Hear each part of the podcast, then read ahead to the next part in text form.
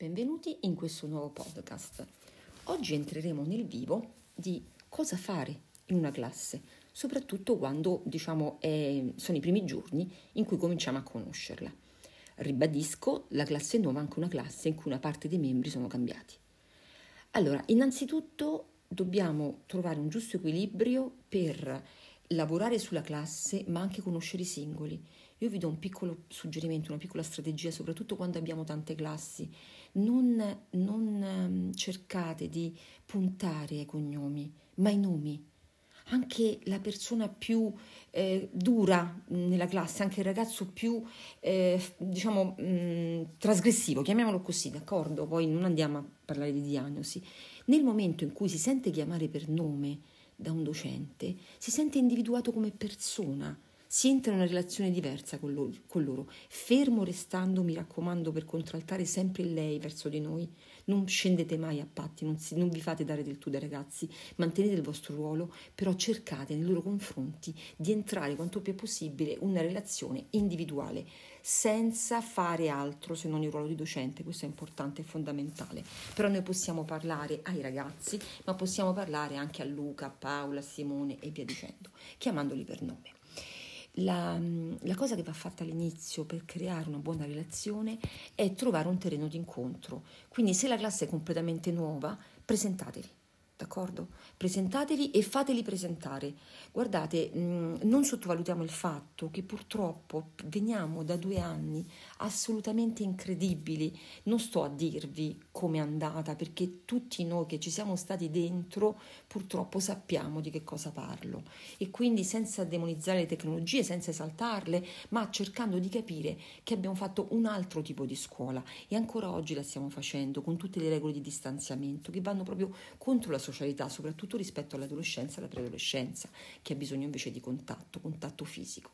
Quindi, ehm, partendo da questo, quello che dobbiamo fare è permettere a noi di conoscere i ragazzi, ma anche permettere a loro di conoscersi tra di loro, perché quando ci troviamo diversi ragazzi bocciati dall'anno precedente, sono ragazzi che già vivono un fallimento interno, che spesso se si trovano magari in due o tre bocciati della stessa classe si isolano dal resto della nuova classe, invece devono entrare in socialità perché, perché sono persone che hanno un potenziale in più. Io quello che faccio sempre, quando trovo soprattutto chiaramente nello stesso, nello stesso corso, a volte sono ragazzi che già conosco dalla classe precedente, io appena li ritrovo in classe li incoraggio e, e li potenzio. In che senso? Dico ragazzi, avete una marcia in più, siete più grandi e soprattutto una parte di quello che faremo insieme voi già la sapete.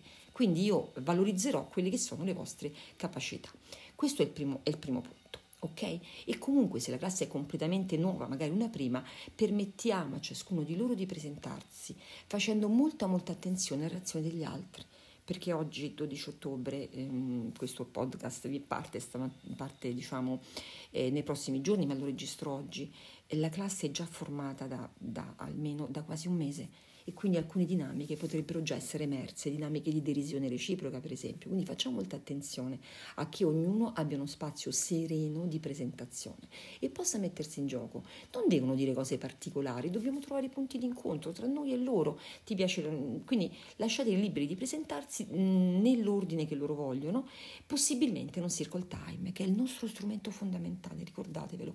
In qualsiasi momento, se volete un confronto, anche su un nuovo argomento da affrontare con i ragazzi, Circle Time, Circle Time con le regole che troverete sicuramente in internet, vediamo se posso in qualche modo mettervi delle schede, però è fondamentale questo momento di incontro e di discussione.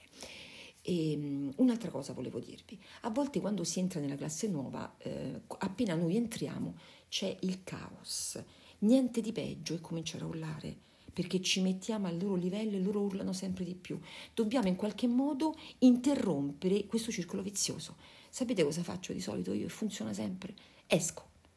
Entro, vedo cosa c'è, esco, busso in maniera molto sonora e rientro. In quel momento destabilizzo il gruppo. Si rendono conto che stanno facendo qualcosa che non andava. E quando entro dico, quando entro li trovo in silenzio, perché chiaramente sono un pochino, eh, che, mm, mi viene in mente, insomma, eh, destabilizzati da questo atteggiamento insolito di un docente. Quando rientro in quel momento di silenzio dico, ecco, questa è la classe che mi piace trovare quando arrivo. E lì parte la relazione. Allora abbiate il coraggio di essere voi stessi, di sentire e di dire quello che pensate senza però chiaramente eh, eccedere, perché a volte veramente ci fanno, come dire, andare un po' oltre le righe. Però teniamo sempre presente chi è l'adulto della situazione, siamo noi che dobbiamo gestire il gruppo. Io dico sempre, pugno di ferro in guanto di velluto, teniamoli, sappiamoli tenere con la nostra eh, capacità, diciamo, di gestire la relazione. Mi fermo qui, la prossima volta andiamo su altri aspetti della relazione nei primi giorni di scuola.